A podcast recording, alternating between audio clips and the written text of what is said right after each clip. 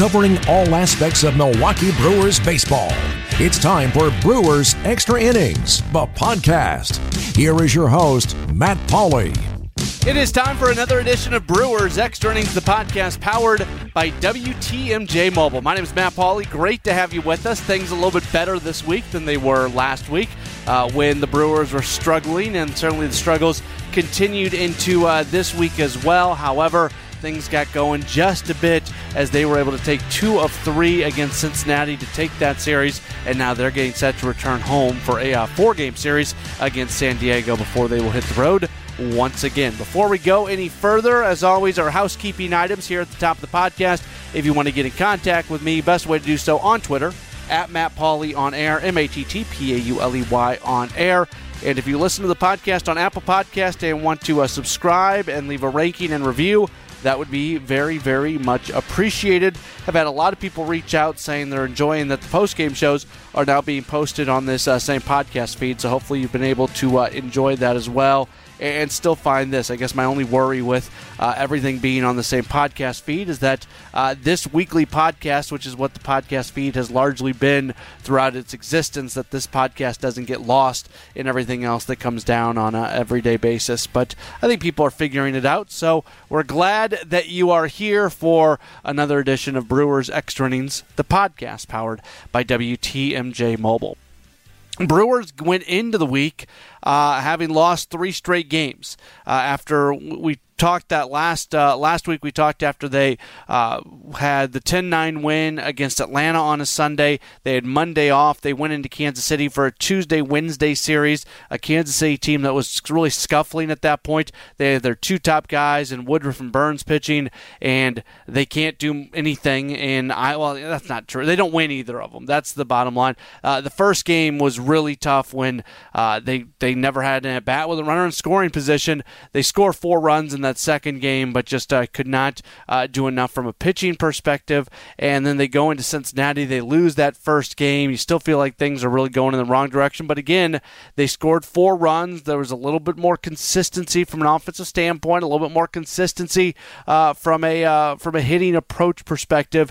And then they were able to follow that up with four three wins against uh, Cincinnati on Saturday and a nine four win against Cincinnati on Sunday.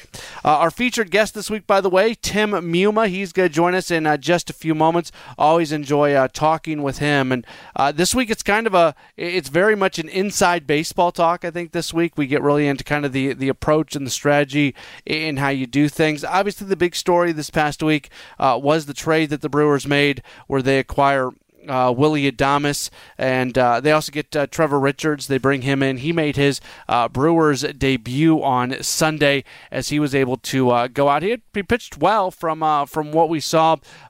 two innings, gave up just one hit, one strikeout, no walks, and so they got those two players, Adames and Richards, and they send off J.P. Feyereisen and also Drew Rasmussen, two really important parts of the Brewers bullpen. Feyereisen been the seventh inning guy for the Brewers, and then Rasmussen, a young guy who is still developing, had has a great future in front of him. It would seem uh, you miss him this year for a number of reasons, but you also miss him uh, in the future as well. Uh, just with uh, his the the path that he was on and who he could very easily uh, turn into.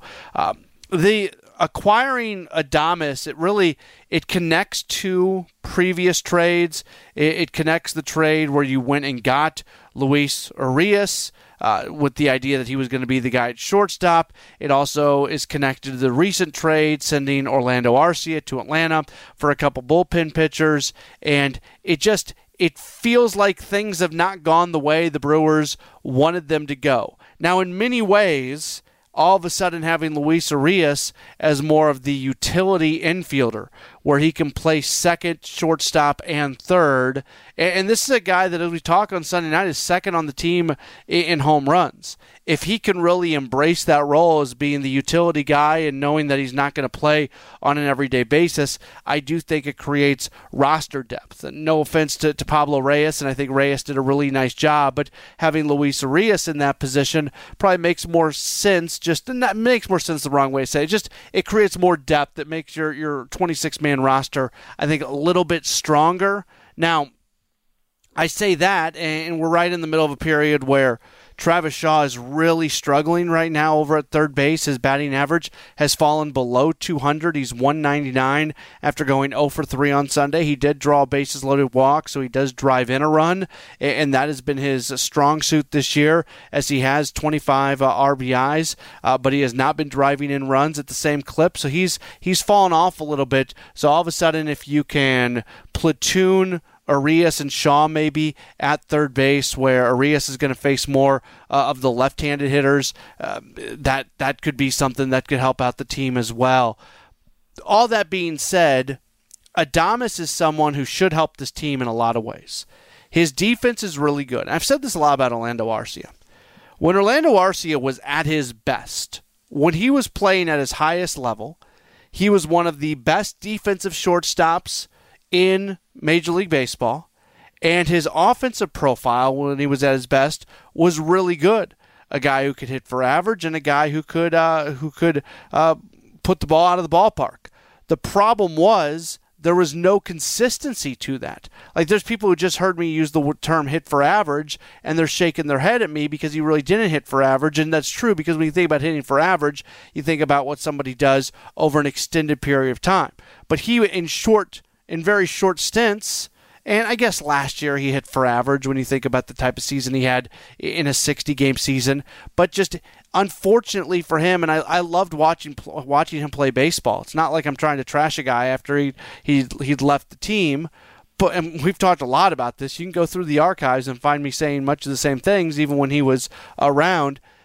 The, from a consistency standpoint, he just did not bring the that that level of consistency that I think the organization wanted. So they made a decision. They made the decision before last year that they were ready to move on from him. Now it didn't that a trade like they had for him with Atlanta this year could have happened last year if Luis Urias would not have had the COVID issues and come in late and everything that went along with the 60 game schedule last year. But then this year, uh, having him play a little bit of third base, like that just wasn't going to work. And it got to a point where it became pretty clear where there wasn't a spot for him on the roster. And at that point, they were still committed to Urias. I don't know at what point they maybe didn't feel as committed the organization will tell you that they've been in talks with the Rays for a while about Adames. Uh, the timing of it is a little bit interesting because uh, had committed four errors in, in two straight games, uh, or uh, four errors over two games is what I mean to say. And it, it just you you listened to Craig Counsell talk after the game, and you know he it was different. It was just a little different in what he was talking about. Talk about how you know if they want to win at a, a, championship level, you can't have your shortstop going out and making those kind of mistakes and making those kind of mistakes as often as he was being as as Urias was making them.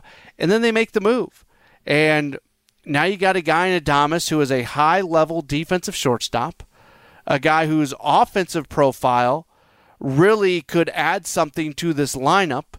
Now this year he was he was hitting under 200 when he got to the Brewers. He was at 197. He's got two hits in his uh, first two games with the Brewers, so he's raised that average to 203. But you look at what he's done historically. He has been a much better hitter than that. He hits for power, and also a lot of the negatives on his overall batting average were based upon home road splits, where he was playing half of his games in Tampa and just did not hit at that ballpark, and now he gets to walk into American Family Field, which is a much more hitter friendly ballpark than where he was at before. So just all of a sudden playing half of your games in Milwaukee should help that as well. Great character guy. I think we've already seen that. Uh, if you were watching the game since he's been around, like you could just his character just oozes out of uh, of the TV screen uh, with what he's doing. So I think the team's better. I think the team is better with him. Uh, I think the team is better with him than having Luis Urias as the everyday shortstop. I also think the team is better with him than having uh, Orlando Arcia as the everyday shortstop. I think the team is better with having Luis Urias as your utility infielder as opposed to Pablo Reyes being your utility infielder. Like there's just a the the roster is deeper, and that's the important thing. Um, and, and, we'll see. They're, they're hey, they're two and zero oh since he's uh, since he joined the team. It does seem like, and this is a very very small sample size, but it does feel like the team is hitting a little bit better. I think you can even go back to that final uh, game against Kansas City, the game that they lost 6 4. They, they scored four runs in three straight games. The final game against Kansas City, the first game against Cincinnati, they lost those two games, but then they came back with a 4 3 win against Cincinnati on Saturday and the 9 4 win on Sunday. So the hitting has become a little bit more consistent here recently. It's going to be a test and it's going to be a challenge to see what they do this upcoming week when they're going to take a good Padre, take on a good Padres team. But Christian Yelich appears healthy. He's hitting the ball hard. He hit a home run on Sunday, had another ball that went for an out that he just absolutely scolded. We're going to see Keston Hiura really soon. Uh, I think we're going to see him on Monday. Maybe I'll be wrong on this, but based off what he's been doing at AAA and just the level that he's hitting, I don't know what more he can accomplish at AAA. Now, if there are certain like very specific things they want to have him doing, or if they just want to make sure that he can continue to play at this high level, like the Brewers will do what the Brewers want to do. For me, I think there's a really, I would guess, my bet would be that he's probably active for Monday's game against San Diego. And if that's not the case, he's going to be active before the week is over. Uh, and you just, he's a really important part of this lineup too. And all of us, it's amazing how quickly things can change.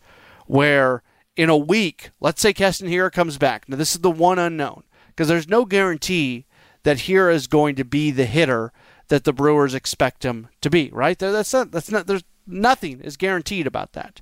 He does not yet have a major league track record.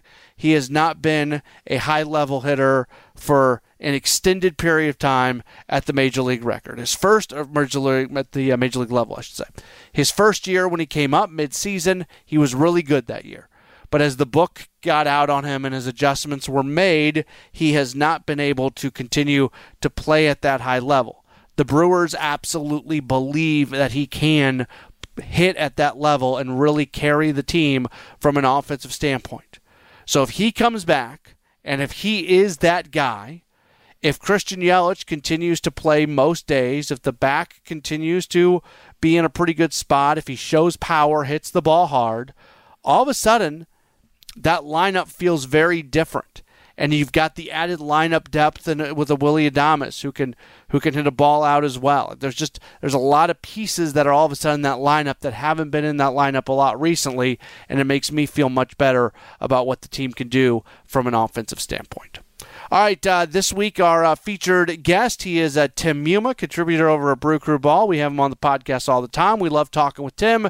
Our conversation with Tim starts uh, in about five seconds here on uh, Brewers Extra Innings Podcast, powered by WTMJ Mobile. After every Brewers game, signing an announcement, bloggers and podcasters hit the web to give their take.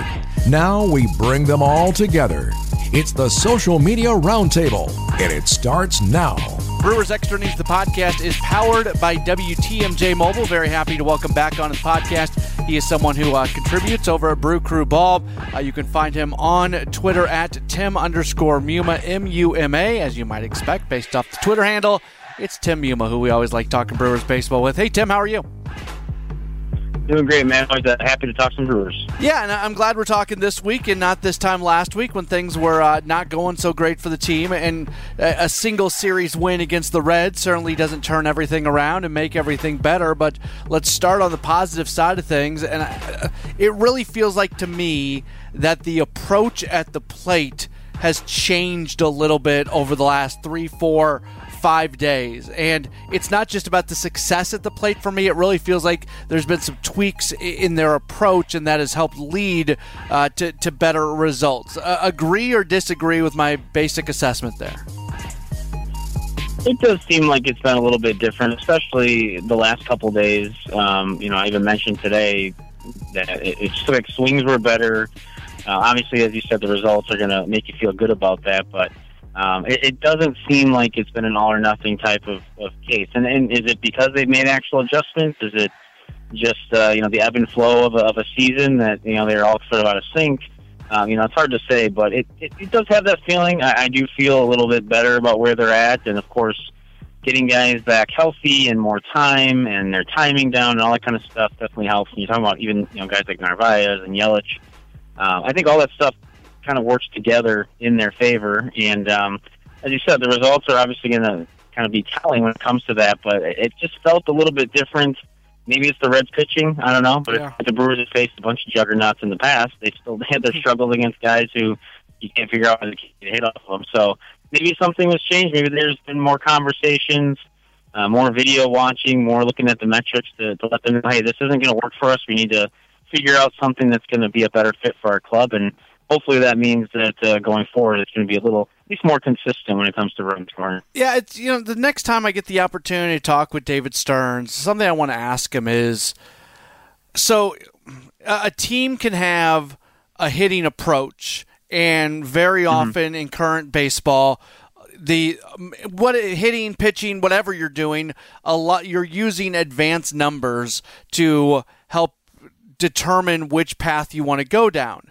But as you do things a certain way, then the league is going to adjust what they're doing to the way you're doing. And I kind of wonder when, yeah, how, how nimble does an organization have to be in terms of being able to maybe change the approach if it gets to a point that other teams are defending that previous approach, if, if that makes sense. And we're just, we're kind of in a weird spot in baseball right now. Uh, it's something I've been thinking about recently, just how the, the tweaking of approach as other teams uh, adjust to you and, and how quickly you can do that. And I think every team is probably dealing with some level of that right now. Yeah, it's a tough call because obviously you think about major league hitters specifically, and they're here for a reason, and they have their strengths, obviously, and uh, as obviously many of them are world class athletes and hitters, at least as far as the skill side goes, and you'd think they could make those adjustments pretty, you know, quickly, or at least you know work uh, toward a certain change of approach or change in their swing. But it definitely doesn't feel like that's what happens a lot in the major leagues. That it's pretty much these are my strengths. I'm going to stick to them and uh, we'll see what happens. But to your point, and you hear about this all the time, especially I feel like when, it, when you talk about a hitter who's struggling, where maybe he comes up and think of someone like Keston Hiura, where they have success early, and then they say how the league adjusts to them. So now, as you said, now they have to readjust, and maybe that's not happening with Keston, or maybe that hasn't been happening with some of the Brewers hitters. That the scouting report kind of the correct scouting report, so to speak, was out on them, and that's where uh, pitchers are finding holes and being able to to get them out at a pretty frightening pace, to be honest. But um, you know, I, I think a lot of it comes down to the individual hitter. How willing is he to change? Um, how much ability does he have to even make those adjustments based on their swing or their their skills specifically? Um, I, so I think it does come down to the individual hitter. As you said, teams are going to have approaches, and sometimes that's how they build a team and, and figuring out what guys they want. Does play the ballpark? Do they look at the numbers like you said? Um, and I'm curious what role the hitting coach has. I mean, everybody wants to fire Andy Haines, of course, and depending on who you speak with, you know, hitting coach has very little to do with success because it's really just little adjustments, like you said. Other people think that that's their job, that they're supposed to get them out of these funks and figure out what works and what doesn't. Uh, I just think there's so many moving pieces and so many variables. And when you're talking over the course of just a month or six weeks, as we all know, that's really a small sample when it comes to especially Major League Baseball. So I think it's one of those things we tell our kids all the time. There's peaks and valleys when it comes to hitting, and especially I think at the Major League level. To your point, the the adjustments and readjustments and all that stuff is, is constantly happening. We just don't see it, and uh, the only way we really know if it's happening is when we see results. So. I, again, I think that'd be a great question to, to ask every single one of the players as to how how much of a, a direct answer you get a lot of times from those guys. Yeah, that's uh, that's the other side of it. They uh, they they certainly many of them know how to answer questions in, in, in a certain way.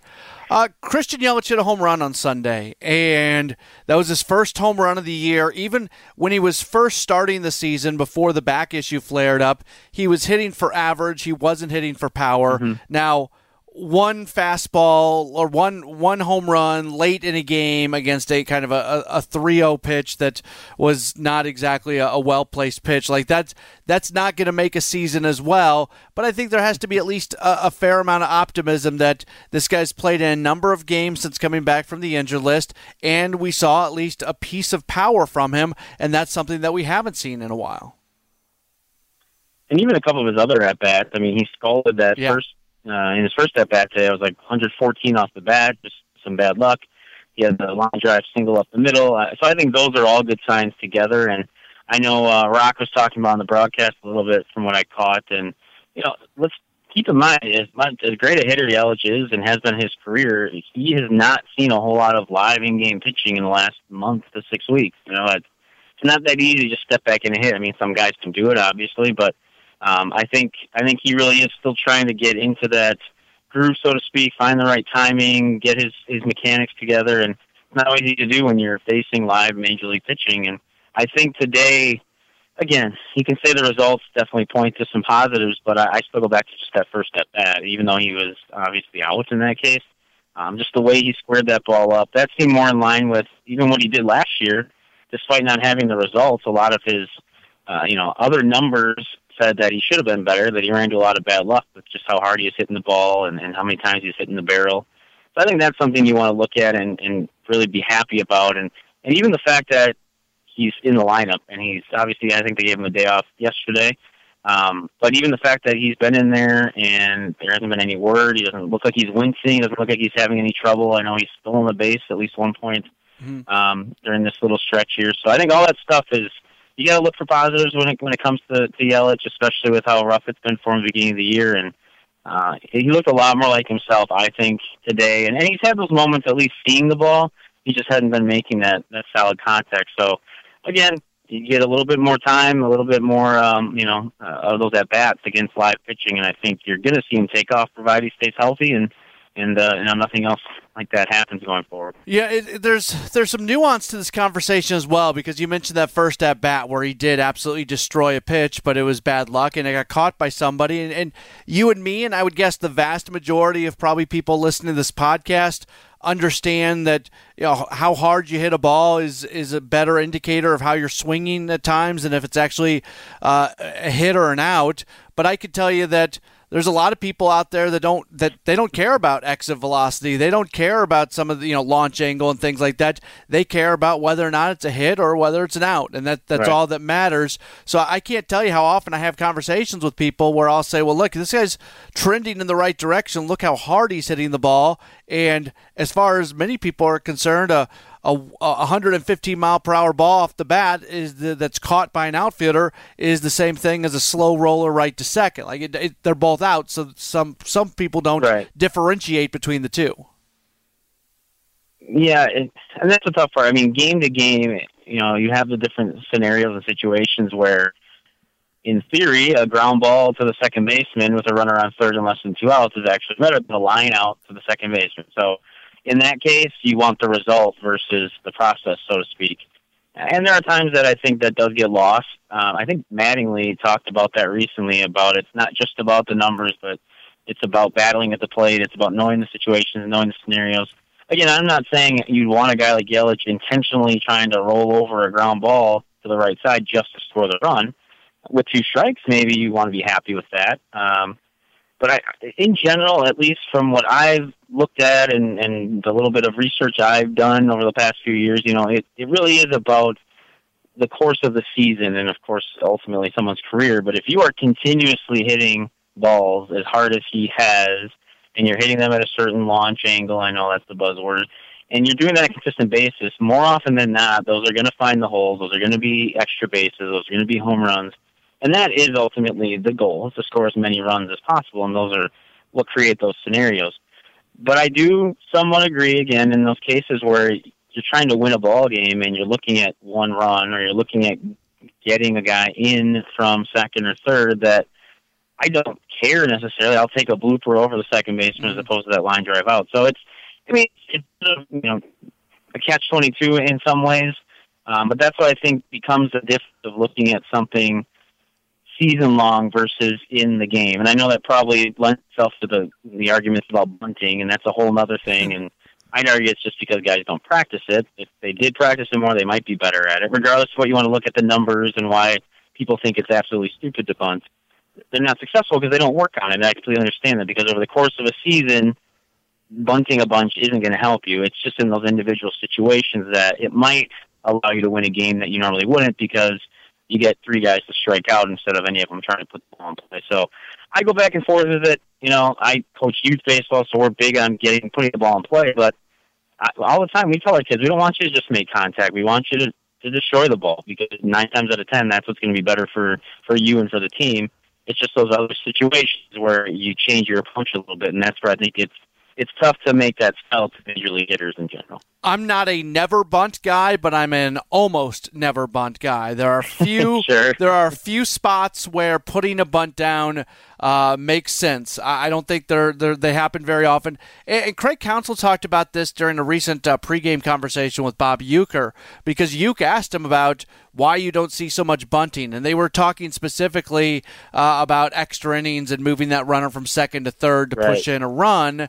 And Counsell – basically said that bunting is so much more challenging now than it was before just because of how hard pitchers are throwing. And you think about those extra inning mm-hmm. situations, more often than not, if a team has a strikeout guy available, they're going to put a strikeout guy in that in that extra inning because strikeouts are so much more valuable when you're starting with that runner on at second. So I, I do I think that's something that people don't think about a lot. You know, I, I got a text message the other day during the post game show where somebody was really upset about something and basically said, "What's the difference between now and 30 years ago? The ball weighs the same. You know, they're throwing it the same. Yada yada." And I'm like, "No, they're not throwing it the same. They're a they're throwing it harder, and b they're doing things from a movement perspective that has n- have never been done before. Like if if there would have been Twitter 30 years ago, what we see from Pitching Ninja on his account like would not have been happening then. It's a it, with the technology and just learning what you can do has changed, and pitching is completely different now. Yeah, 100% agree on that, and that's where I a lot of times go back and forth, even in my own head. With I understand and I probably I don't even understand, but most people don't understand how good the pitching is, and I mean, just everybody coming out of the bullpen throwing 95 plus. It's not like you you almost never get a break from the velocity. Not to mention, as you said, the, the movement and different types of pitches, and you know, it's it's pretty insane what the, what hitters are having to face. And obviously, there are plenty of guys that still do a fantastic job of, of driving the ball and heck, even putting the ball in play at times. Um, the other side of it, though, is that's the part where I struggle where I do believe some of these hitters are just, I mean, they're otherworldly when it comes to hand-eye coordination and body control mechanics. It, it, I feel like it, it's a little bit hard to believe that a lot of them couldn't make adjustments. Now, not to bunting, but just the idea of putting the ball in play where, again, run around third, putting the ball in play is, a, is really valuable. Sure, a two-run home run is, is more valuable, but that's far less likely to happen. So that's where I go back and forth. Not necessarily on the bunting, like I said, but changing those approaches to situations to try to win a game when it makes sense. I mean, if you're getting 500, 600 plate appearances a year, I think it's okay if you quote unquote give up 100 of your plate appearances by trying to put the ball in play to help your team win. And again, statistically, you can't prove one way or the other how much that helps or hurts you over the course of a year. Um, but I would I would like to see that side of it more. The bunting side, again, I do agree. I think it's extremely difficult. I I do also believe that if guys worked on it more, uh, they would get better at at least certain types of players where it would make more sense. But I wouldn't expect that to ever become a thing again, where there's a lot of bunting going on. And I don't think in the long run it does help, like you said. But uh, those people that don't understand how different the pitching is, I would love for them to stand in the box against some of those guys just to see just to see the the mix and the velocity that that these guys are trying to hit because it's it is pretty beyond ridiculous, like you said, what you see on Twitter just from the pitching ninja. Yeah, the thing I, I what I want to see, and I think we've seen this a little bit more, and I wasn't planning on having a, a whole conversation about hitting approach with you, but I, I, do think it's interesting. There was a game recently where I think twice in one game the Brewers moved a runner from second to third with a ground out to the right side of the infield, and that was it was kind of refreshing. We're not even talking about moving a runner home on a ground, like we're just mm-hmm. moving the runner from second to third, and I do feel like there are times where in that type of situation you can go to the plate you can still have the goal of hitting the ball hard and you're looking for a hit, right. but you can have the approach of still trying to go the other way. So if you don't get a hit, you can still be productive with that at bat, even when you get an out.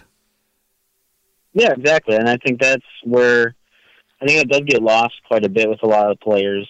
Uh, and whether it's because you know teams aren't really worried about that and they're focused on the long ball or whatever you you know whatever their focus might be, it does seem like it gets lost a little bit. And again, I'm not saying it's that easy to uh, face some of these guys and just sit back and be able to shoot the ball the other way. I do believe, though, they have more ability to do that if they really did, as you said, go to the plate with that mentality.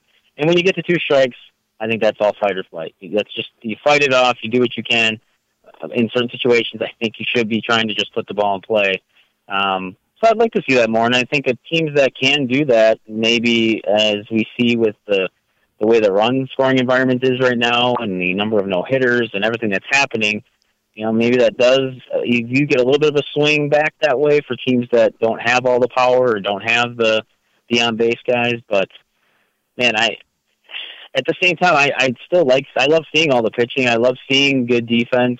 Um, I just I do worry that if this keeps happening and, and guys don't make the adjustments that you do start to lose more casual fans because you're just getting no offense whatsoever. Yeah, and you, you mentioned the Don Mattingly thing, and I, I, quote tweeted that the other day, and I took a little bit of grief from people because I agreed with what he was saying, and I had somebody essentially say to me, "Well, great pitching is always going to be entertaining," and I agree, great pitching is always going to be entertaining, but I would also argue that there are guys out there who are average pitchers who are putting together mm-hmm. great pitching performances because of the approach that hit. And this is more. This is a Major League Baseball thing. This isn't a Brewers thing.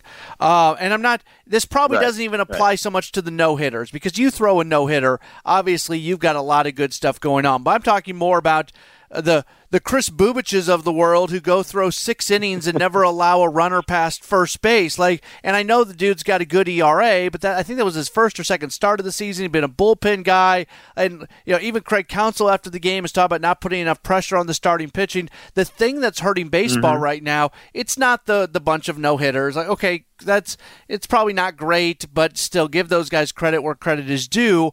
But it's it's the guys that you've never heard of who are pitching six, seven innings and giving up two hits, and that's it. I think that's what's hurting baseball. For sure, that's a part of it. I agree because you you want your elite guys to stand out. I think when it comes to the pitchers, because that truly is great pitching. And, and to your point, not to take anything away from maybe some of these guys that are just seeing a boost to their numbers because of the approaches of hitters or because of just the the lack of, of ability to put the ball in play or to hit the ball well. Um, I, I think it's a struggle, and I, I, I hate people saying though that you know baseball is losing popularity and all that stuff. I don't necessarily buy that. I feel like that's been said every year since about 1908 or, or so. You can find articles that talk about that constantly throughout the history of baseball. But at some point, I do think, like you said, there, there's a breaking point where you want to see stars be stars and you want to see average players be average players as weird as that might sound but that's how you really separate the you know the elite from from sort of the rest of the the ball players and it's harder and harder to distinguish that and and part of it is i do think the velocity and the movement that they create but also as we've been talking about whether it's a, a lack of a changing of approach by hitters or or just a, a struggle to be able to do it it's that combination of things that's making it seem like almost nobody can hit consistently in in this league, and, and it really makes it tough at times. I could understand for for the casual fan base, especially to watch. Absolutely. Tim Muma continuing to join us here on Brewers Extra Innings, the podcast. Tim, so the team played better. Uh, it, it really, I would say their their approach has been a little bit better. Thing they've been scoring what I think four or more runs now in, in the three or four straight games. Before that, they were really struggling at the plate. What as you look back at when they were really struggling scoring runs and things were not going well and they were losing the 13 of 17 and just the small sample size of them playing a little bit better since are you confident that things have turned around or is again it's just two games two wins against the reds and you just got to wait and see what it's going to look like moving forward well, the way I look at it, I don't even look at it just from an offensive standpoint. Honestly, I, look at it from the team perspective, and and I know they've been pretty bad the last couple of weeks. And I was just talking with a friend who sort of said he kind of say gave up on the season, but his expectations are super low now. He said this happens every year though with every single team. You have these stretches. I mean, I quick to look back to you know 2011, 2018, both those teams they had bad stretches. They had a three and eleven stretch uh, with a, like a six seventy five ERA from their staff. So I was at the pitching side, but but this happens. Like I know, and I know everyone's a what what have you done for me lately kind of society and as sports fans.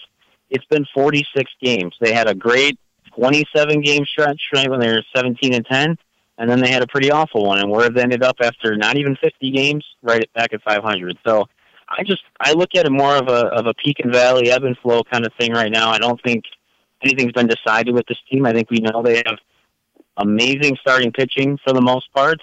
I think they are going to be an inconsistent offense in general, although maybe if they can have guys healthy for a month straight, that would help. I mean, yeah. guys up in their lineup. Um, you know, when they were really struggling to score, a lot of it was the English runners in scoring position, which there are times I couldn't believe I was seeing the numbers, like one for 21 in a series and 0 for 11 in a game. And I mean, it's almost hard to believe. It seems like you almost couldn't do that if you tried. So again, maybe there's a little bit of bad luck there, and they're just in a funk in general. Um, you know, not to put it on one guy, but I mean, Shaw has been truthfully really bad in May, and you had him, you know, hitting fourth and fifth, so he's coming up with RBI opportunities. And when he came through in April, he didn't come through in those spots in May. So all that stuff plays a role on top of the injuries, on top of again just sometimes your team's in a funk. I mean, they even had some times where they scored runs and then their pitching wasn't holding up. So I I, I try to try to implore people not to panic too much and not to freak out and uh, obviously it was frustrating. I get frustrated myself, and sometimes you feel like you need a break or you know a day or two just away from the team to to realize that okay, you can't watch this day to day and make decisions on what the team is. And um, you know they have a tough series coming up, obviously with San Diego, and then after that, who knows? I think you got to let them get into the season. Hopefully, guys can stay healthy, and uh, you know once you get to maybe the hundred game mark, then you might have a better feel for what the team is. I just think you haven't you haven't seen the whole team together, and, and you've just seen a lot of the the warts from the offensive side. That uh, you know, I think they're going to be there all year, but I think they're a better offense than what they've shown throughout the course of the year so far. I had someone text in after the game on Sunday, and they said they felt better. or They were more excited. I don't know. I don't remember the exact terminology they used, but they felt better about the team after Sunday's win against the Reds than they even did when the team was 17 and 10. The reason being, when the team was 17 and 10, so many guys were injured, and you were just waiting for the other shoe to drop and waiting for them to right. kind of regress back to the record maybe they should have had based off uh, who was available. And when you looked at Sunday's game, you had Christian Yelich back in the lineup. He had a home run. Seems like Keston Hiura is really close. I would not be shocked to see him activated before Monday's game right. based off what he's done at Nashville. And uh, if he's not active on Monday, I would say before the end of the week, he's going to be there. I mean, he is swinging it really well right now at AAA. I don't know what uh, what purpose there is at this point in keeping him there unless there's some specific things they want him to work on. And I thought it was a really good message from that texter because I think there are reasons to be more optimistic about the team right now just based upon their health than even when they had the best record in the National League on May 1st. That's fair, yeah. And I saw somebody on Twitter too mention, uh, you know, again, if if before the season we would have told you that Christian Yelich missed a month of the year and Hiura was so bad they sent him to AAA for a couple of weeks, I think you'd probably be happy with a 23 and 23 record after 46 games. I mean, if you really think about it, those are going to be two guys you heavily rely on for your offense. And you probably didn't expect Woodruff and Burnes and Peralta to be this good throughout the you know first couple months. So all things considered, I I have to agree. And and you know you look at other teams that have gone through some of this stuff, whether it's injury or just performance. I mean, the Dodgers, you saw them drop off significantly when they started losing some guys, and that's that could be the team that has the most depth and talent in you know the history of, of baseball, and they still couldn't really withstand that. Um, the Yankees are another team that really scuffled out of the gate, had lots of injuries. Now they're back near the top. So uh, I, I agree with that, that assessment. And it doesn't mean they're going to become world beaters and be the best team in baseball, but I think there's a lot more good baseball to be played with this team than there was previously. And, and to your point with what the texter said, that they have their horses back, hopefully, on a more consistent basis. And if Hiura can get back up here sooner than later, and at least produce a little bit because it's not like the guys who've been filling in for him at first base have been amazing either. Uh, if you can just get some production there, plus Yelich, and get some of the other guys going on a consistent basis, I agree. I think without trying to be the homer and being super optimistic for no reason, I think there are lots of reasons to be a little more optimistic moving forward. And uh, and just understand it's, it's still a long way to go before we get to anything really serious when it comes to the standings. Did you like the Willy Adames trade? You know, I mean, I do from the sense that they're still trying to do things. I mean, there's a couple things that everybody's talked about. The one, the where does this leave Urias? Um, even the supposedly they were talking about trying to get Adames like the beginning of the season. So maybe they quickly turn to think that Urias is going to be more of a utility guy. I could see him getting more time at third, especially against lefties, the way Shaw has struggled. Um, the other part that confused me a little bit was Feyereisen because I really thought they, I thought they liked him a lot. I thought they really saw him as a figure in the bullpen this year and going forward to be kind of that uh, middle to late end guy. But I get it; you got to give up pieces to get guys. So, um, you know, I, I guess like a lot of people, I don't know a ton about Adames. I know he he definitely is a solid contributor when it comes to both offensively and defensively. Some people mention, well, he sounds like Arcia. Why don't we just keep him? But the reality is, Adames has been way more productive throughout his career. Um, and what I've seen so far, I mean, he looks like a ball player. He seems to bring a lot of energy, which some people could say comes with winning, or it could be the other way around.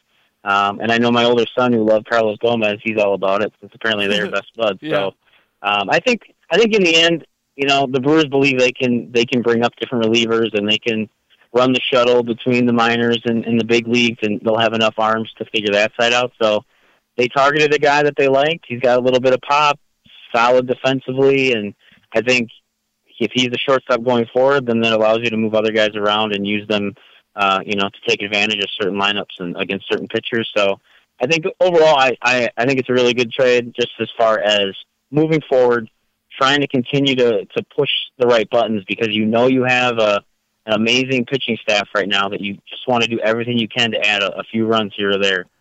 Yeah, so just I'll give you my take real quick and, and see what you think. So I, I, like the addition of Adames. I think he brings more steady defense to the team. He's got some pop. You look mm-hmm. at his home road splits. I think he's going to be a great fit at, at American Family Field, and he's going to help the offense. He's going to create a little bit more depth to the lineup.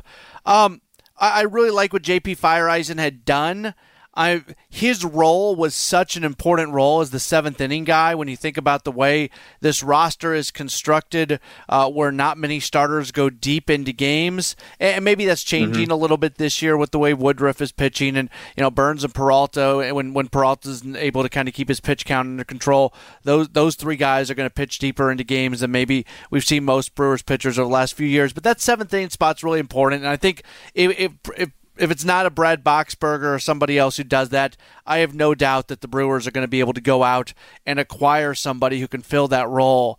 I think what right. I, I'm actually more worried about Drew Rasmussen both in the short term and the long term because from a long term perspective, he looked like a guy who was going to evolve into a uh, a high leverage eighth, ninth inning kind of guy. In the short term, because he had the ability to strike out guys, I thought he was incredibly valuable as somebody that you could use in extra inning games. Because if you're playing a close game and you've already used Williams and you've already used Hader, and now you're going to the 10th and you really need a strikeout, Rasmussen was a guy who could get you that strikeout. And I got to tell you, that's sure. going to be the thing that I'm thinking. That when the Brewers go to extra inning games and Williams and Hader are not available, I'm going to be thinking to myself, man, they could really use Drew Rasmussen right now. Well, it's kind of funny, right? Because you can't really have a lefty specialist anymore because of the three batter rule. But now you almost have to have an extra inning specialist. Yeah. I mean, I like where your head's at because that, that makes sense, right? If, as you said, you're in a close game, you're probably already using your top end relievers so now you have to what's who's the right fit for that that tenth inning because a lot of times that's the goal of, of that rule. Obviously, with the runner on second is to end the game in the tenth. Uh, that, that is interesting. That might be a new role that that teams end up looking for. And um, I mean, I, I agree about Rasmussen in, in having uh, a ton of potential going forward. Uh, you know, he definitely had his struggles, as did Feyereisen in the last few outings he had. But uh, yeah, I guess that's something to keep an eye on because you know if you're looking short term I think short term it's definitely a win overall at the trade having Adames and, and figuring out the the release side of it. Although, like you said, maybe it bites the Brewers with those extra inning games because you've seen some teams. I think the Twins. Part of the reason their record is is pretty bad is they're terrible in extra innings, and maybe it is because they don't have that guy they can go to to get that key strikeout. Um, I'm gonna have to mark that down now and and, and see uh, see how how uh, clairvoyant Matt Pauley is when it comes to those extra inning games. Yeah, the I, I understand the extra inning rule. I don't love it. I don't hate it. It, it brings yeah. excitement in the moment. But I think the one the one thing I don't like about it is how you know baseball is a we, we baseball is a sport where so many different types of people can perform at a high level. Like there are different body types, there's different skill sets, and I I mm-hmm. love that so much about baseball where you can have a guy, you know, you you you can have Corbin Burnes and Brandon Woodruff doing their thing and then all of a sudden Brent Suter can come out of the bullpen and you're doing the same job but you're doing it so differently. And the thing I don't like about the uh, the extra inning rule is now it's no longer a, an equal playing field because if you're a pitch to contact guy, you are not as valuable in those games as you are at other times. And I, I hate that because I just I love the part about baseball where so many different guys can go be successful in so many different types of ways.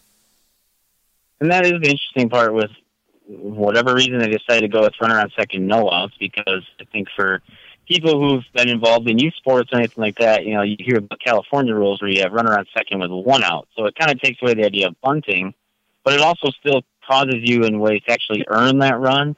Um, because to your point, you could be a pitch to contact pitcher, you get a ground out to second base and a fly ball to right field, and you give up the lead. Right. It doesn't seem or feel right. It doesn't feel natural uh, that that can happen. Um, I'm with you in that it does create excitement and tension immediately because you know that guy is he's right there. You know, three shots drive him in or whatever you need, and I get that that might help speed up games, at least those long ones from happening. And then, you know, again, casual fan probably likes it too.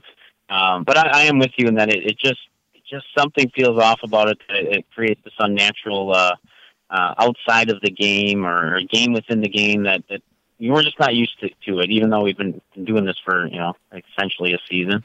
Um, but it, it seems like it's here to stay at least for now. And uh, to your point, then if you're going to have that, you, you want to have a guy that that makes sense in that spot. So um, all that does is mean that uh, teams want more guys throwing 97 with movement because they want to make sure they have a guy who can strike everybody out. Yeah, absolutely. He is Tim Muma. Make sure to follow him on Twitter at Tim underscore M-U-M-A. Tim, I always love our conversations. Thank you so much for doing this. We'll get you again on again uh, real soon. No, I appreciate it, Matt. Uh, always a pleasure to talk with you and especially talk some Brewers baseball.